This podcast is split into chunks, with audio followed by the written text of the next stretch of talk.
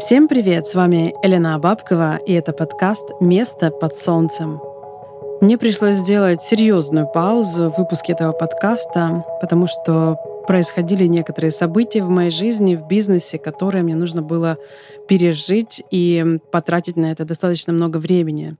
Но, тем не менее, я все это время чувствовала, что я хочу продолжать, мне есть что рассказать, мне есть чем поделиться. И я очень рада, что наконец-то я решилась на это и теперь записываю новые выпуски. Похоже на то, что я буду постепенно немного менять формат, потому что хочется быть более актуальной и реагировать на те события, которые происходят в реальном времени. И, конечно же, я оставлю свою рефлексию на тему иммиграции, потому что чем дальше, тем больше опыта появляется, тем больше наблюдений за собой, за людьми, которые сюда переехали, в Америку, в США, в Лос-Анджелес. И, соответственно, эта тема не будет э, теряться в этом подкасте. Ну и сегодня я как раз хочу продолжить то, что я уже раскрывала в первом, скажем так, назовем это первым сезоном, хотя я не буду делить этот подкаст по сезонам, они просто будут идти подряд без какого-либо деления. И я хочу поговорить сегодня о некоторых новых аспектах эмиграции, которые стали мне интересны. В частности, это ощущение времени иммигрантами и местными жителями.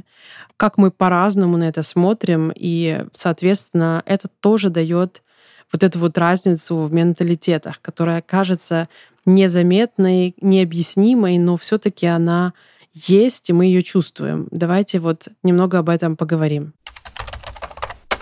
Для начала я предлагаю разобрать одно очень интересное явление среди иммигрантов. Особенно это касается тех, кто занимал проактивную позицию в предыдущей части жизни.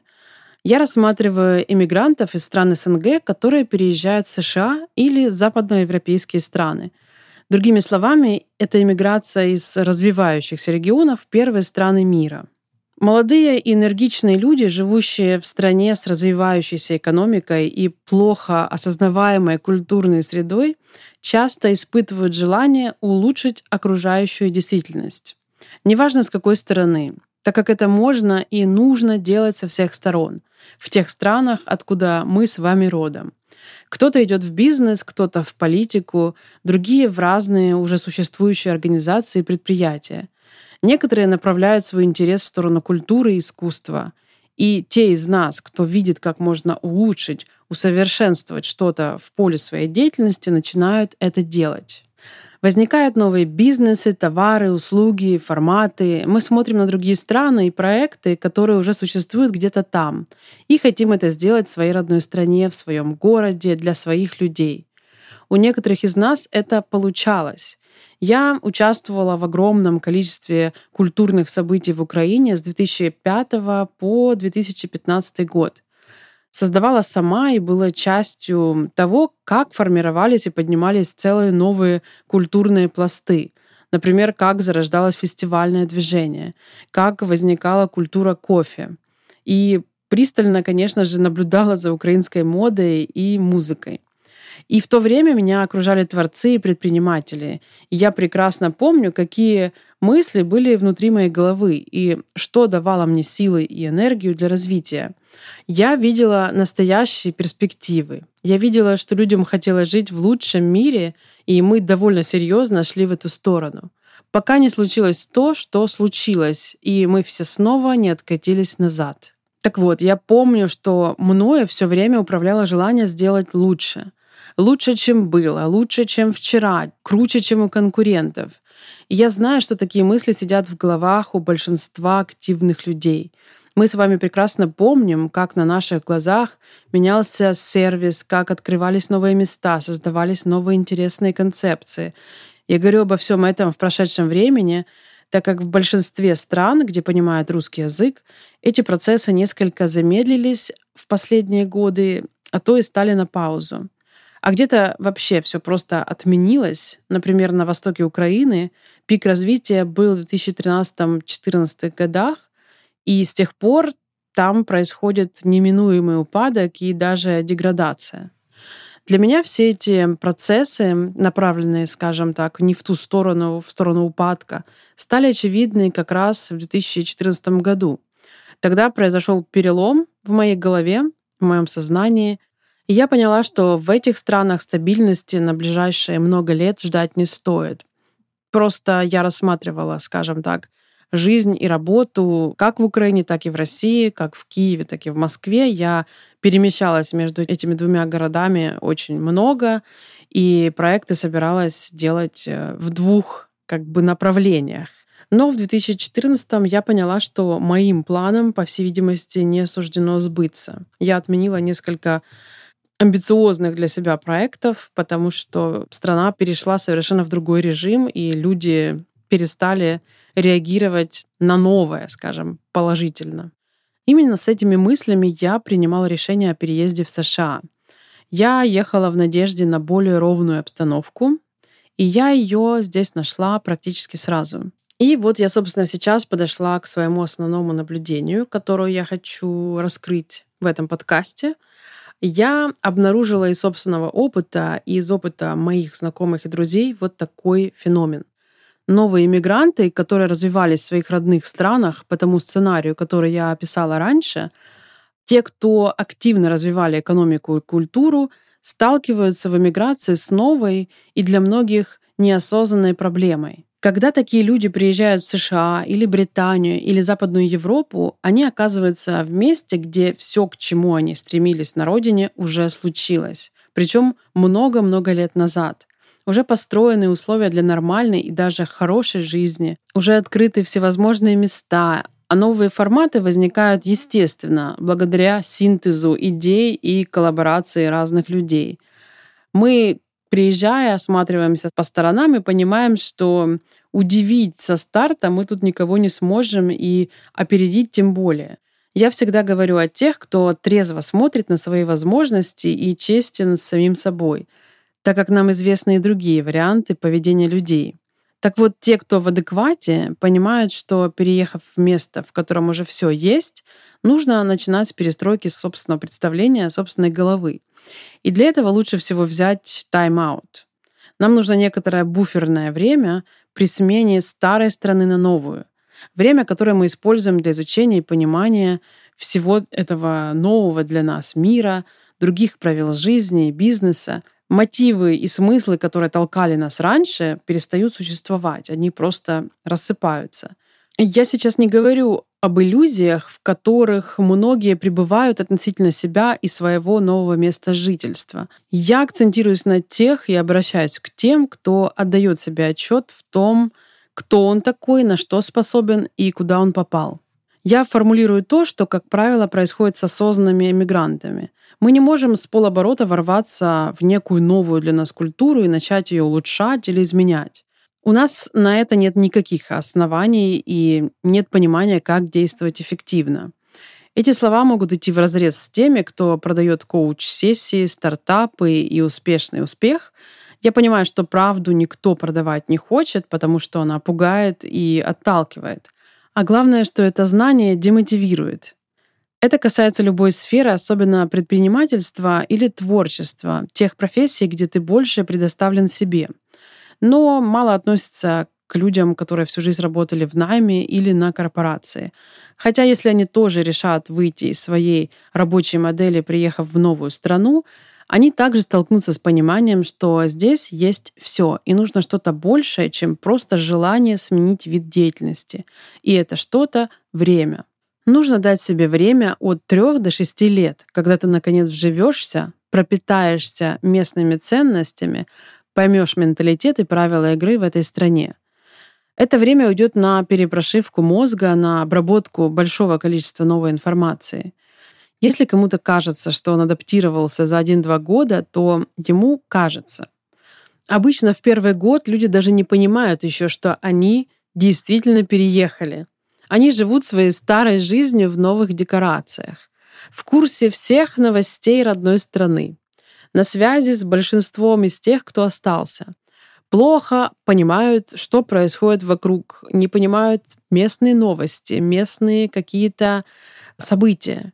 И они вообще редко выходят из режима туриста за это время. А те цифры, которые называю я, это реальность от 3 до 6 лет идет та самая адаптация и вживание. Вот еще одна хорошая иллюстрация и описание того, что чувствуют иммигранты. Возникает ощущение, что ты ребенок, что тебе снова 5 или максимум 10 лет.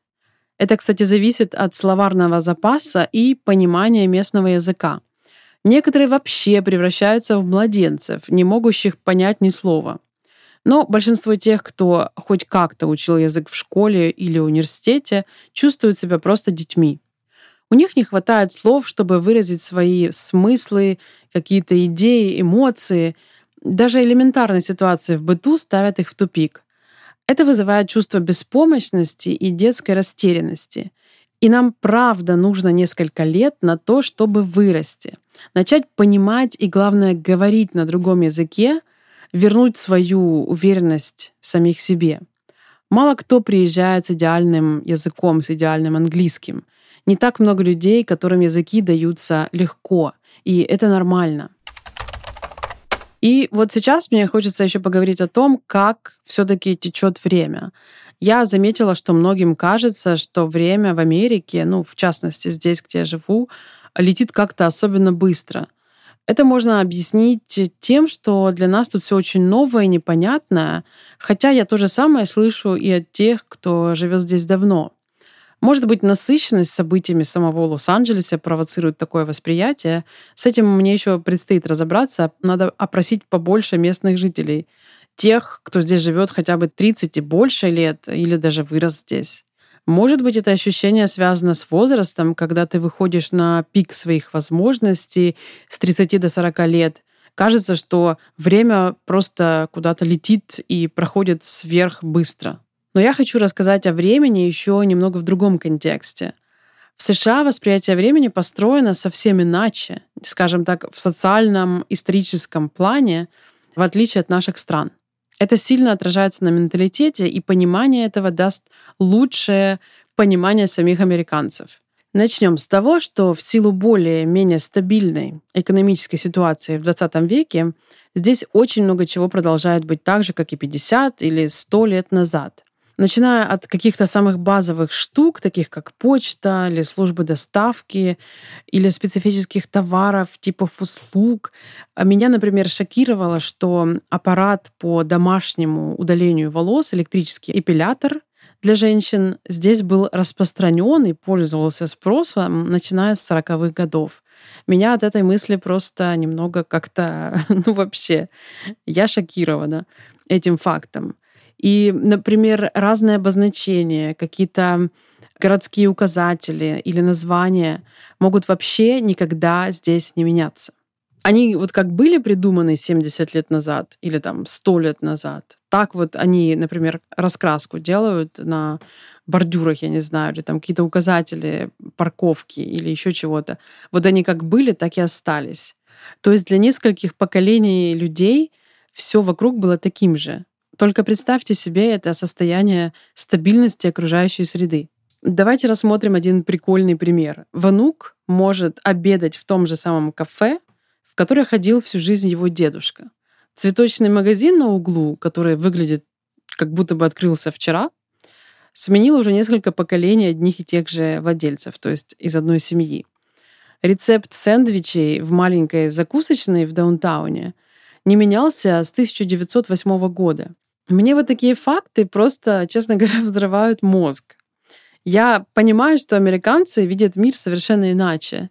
Эту страну не сотрясали конфликты или проблемы настолько, насколько это бывает в других местах в мире. На этих территориях не было войн в прошлом веке, не было каких-то глобальных обнуляющих событий и не менялся социально-политический строй. И теперь сравните это с теми событиями, с которыми сталкивалось каждое поколение наших предков и мы сами. Революции, войны, раскулачивание, страна советов, перестройки, дефолты, безумные 90-е. И вот теперь снова война, которая длится почти 10 лет. Я считаю, 2014 года. Вы знаете хоть одно заведение или бизнес, которому больше 100 лет? Вы знаете кого-то, кто передавал свое мастерство из поколения в поколение и преуспевал на протяжении хотя бы 50 лет? Очень сомневаюсь. Понятно, что есть исключения, но это не норма для нас. А для американцев это как раз нормально и естественно. Им привычно стабильное состояние или спокойное развитие с небольшими колебаниями в виде циклических кризисов. Я обратила внимание на это глубинное различие между нами, поймав себя на мысли однажды, что воспринимаю все окружающее как новое. Вот я иду в тематический парк Universal Studios, и там все такое яркое и современное, что мне вообще не приходит в голову, что этот парк работает с 1964 года. А Диснейленд открылся в 1955 а у меня абсолютное ощущение, что все это появилось, ну, максимум в районе 90-х. Тогда, когда все новое пришло к нам. Или вот я вижу хот-доги на углу, а мне говорят, что они продают их уже на этом углу 80 лет подряд, и у них всегда стоит очередь. Прихожу в итальянское кафе и узнаю, что рецепт пиццы не менялся с тех времен, когда в это место приходила Мерлин Монро. То есть мое восприятие этой новизны, оно обманчиво. Мне все кажется придуманным или открытым совсем недавно. Но в Америке на самом деле все иначе когда начинаешь по-настоящему понимать, начинаешь обращать внимание, что здесь время как будто бы иногда замирает. Еще в этом хорошо помогают старые фотографии города. Если я смотрю на советские фотографии, сравнивая с современными, разница просто невероятна. Если смотреть на старые американские фотографии, то местами изменений вообще как будто не произошло. И вот представьте, как это работает в голове у жителей США — это совершенно другое мышление и иное ощущение времени. И теперь давайте представим, когда мы приезжаем такие все заряженные на улучшение всего и вся, мотивированные на рост и успех, хотим менять и строить новое. Привозим свою вот эту постсоветскую ментальность в этот размеренный американский мир. Для нас действительно картинка меняется глобально при переезде. Мы с детства привыкли, что мир вокруг нестабилен и все время меняется. Поэтому в эмиграции время у нас как бы даже ускоряется. Мы снова справляемся с изменениями, и у нас бесконечный поток новых впечатлений. Но когда проходит время, например, лет пять, то ты, наконец, начинаешь чувствовать мир так, как его видят отсюда. Пять лет — это не срок. Посмотрим, что будет лет через 10-20, но все же человек за это время успевает как-то хотя бы осознать, куда он попал и как тут все устроено. Я совершенно не рекомендую первые пять лет занимать пассивную позицию. Да? Это и невозможно, если вы, в принципе, человек энергичный. Я скорее всего о том, что не ждите от себя больших свершений за первую пятилетку.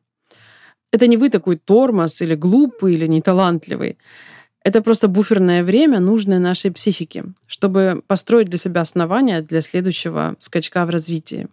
За это время можно построить платформу для того, чтобы потом чем-то заниматься более серьезно. Интересно то, что обычно наши ожидания от себя в новой стране в самом начале иммиграции совершенно не совпадают с теми, которые возникают через несколько лет жизни в новой стране. Опять же, стоит повториться, что есть люди, которым удалось перевести свою экспертность и встроиться в систему. А есть также и большой пласт тех людей, кто не встроится никогда — не выучит язык, не поймет менталитет, будет плеваться от погоды и местных продуктов. А я же все-таки больше подразумеваю тут некоторую такую интеллектуальную, творческую категорию людей, тех, кто умеет придумывать, двигать, развивать концепции, на которых, в принципе, и держится развитие культуры и общества в любой стране. Я бы вообще хотела, честно говоря, надеяться на то, что именно такие люди и слушают этот подкаст. Так вот, мы все с вами должны понять, что за первое время нужно выстраивать себе платформу, прежде всего социальную. Нужно знакомиться с людьми, обрастать связями, много учиться и обустраивать свой быт. И когда вы будете готовы, можно будет снова пойти в наступление. Такие люди, как мы с вами, не просто должны открывать какой-то бизнес или вслепую запускать проекты. Нужно начинать действовать в соответствии с местными правилами вступать в конкуренцию с существующими американскими компаниями и вливаться в социальную и бизнес-среду более органично. И у людей с такой продуманной позицией в эмиграции намного больше шансов преуспеть, чем бы они ни пожелали заниматься. Я постоянно наблюдаю, как приезжают новые и новые иммигранты и запускают бизнесы для своих. Тем самым они очень сильно ограничивают свой радиус действий. И я точно так же, я сделала такую же ошибку. Я в самом начале запустила бизнес, рассчитанный на иммигрантов, причем русскоговорящих. Это было вообще сверх огромной ошибкой, но в тот момент мне казалось, что я прям супер молодец. Я чуть ли не в первый год своей жизни в Америке запустила бизнес. Ну и, конечно же, через, может быть, месяцев 6-7 мне пришлось принять поражение и закрыть его. Да, большинство из них тоже закрываются очень быстро, потому что рынок иммигрантов в каком-то одном конкретном городе или штате все-таки конечный. И я такой путь э, не считаю продуктивным. Все-таки вы приехали в огромную страну с населением больше 330 миллионов, и терять возможность выйти к американским покупателям выглядит как-то совсем нелогично. Но каждый идет своим путем проб и ошибок, а я лишь делюсь здесь с вами своими полезными наблюдениями, которые помогут сэкономить вам как минимум несколько лет жизни, ну или несколько месяцев. Я очень сильно надеюсь, что я смогла сформулировать эти мысли здесь, и это поможет успокоиться некоторым людям, и они перестанут заниматься самобичеванием на тему того, что они что-то пропускают, чего-то не успевают, как-то не так у них все идет в эмиграции.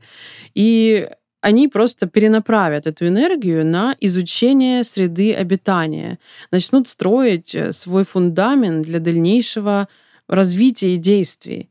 Я вообще советую многим людям, которые вот в начале своей миграции прибывают, немножечко как-то расслабиться, выдохнуть и понять, что эмиграция — это не на пять минут, это, скорее всего, на всю жизнь или на какой-то очень большой кусок времени вашей жизни.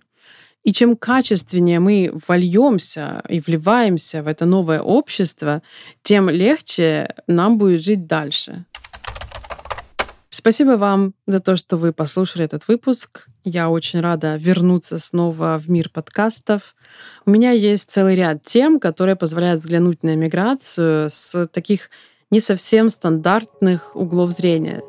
То, что обычно не говорят, не обсуждают — то, что происходит глубоко внутри у человека, какие-то инсайты, какие-то осознания, мысли, тревоги, вот это вот все. На эти темы я буду продолжать говорить и записывать э, свои наблюдения. Прощаемся ненадолго. С вами была Елена Абабкова и подкаст «Место под солнцем». Скоро услышимся. thank you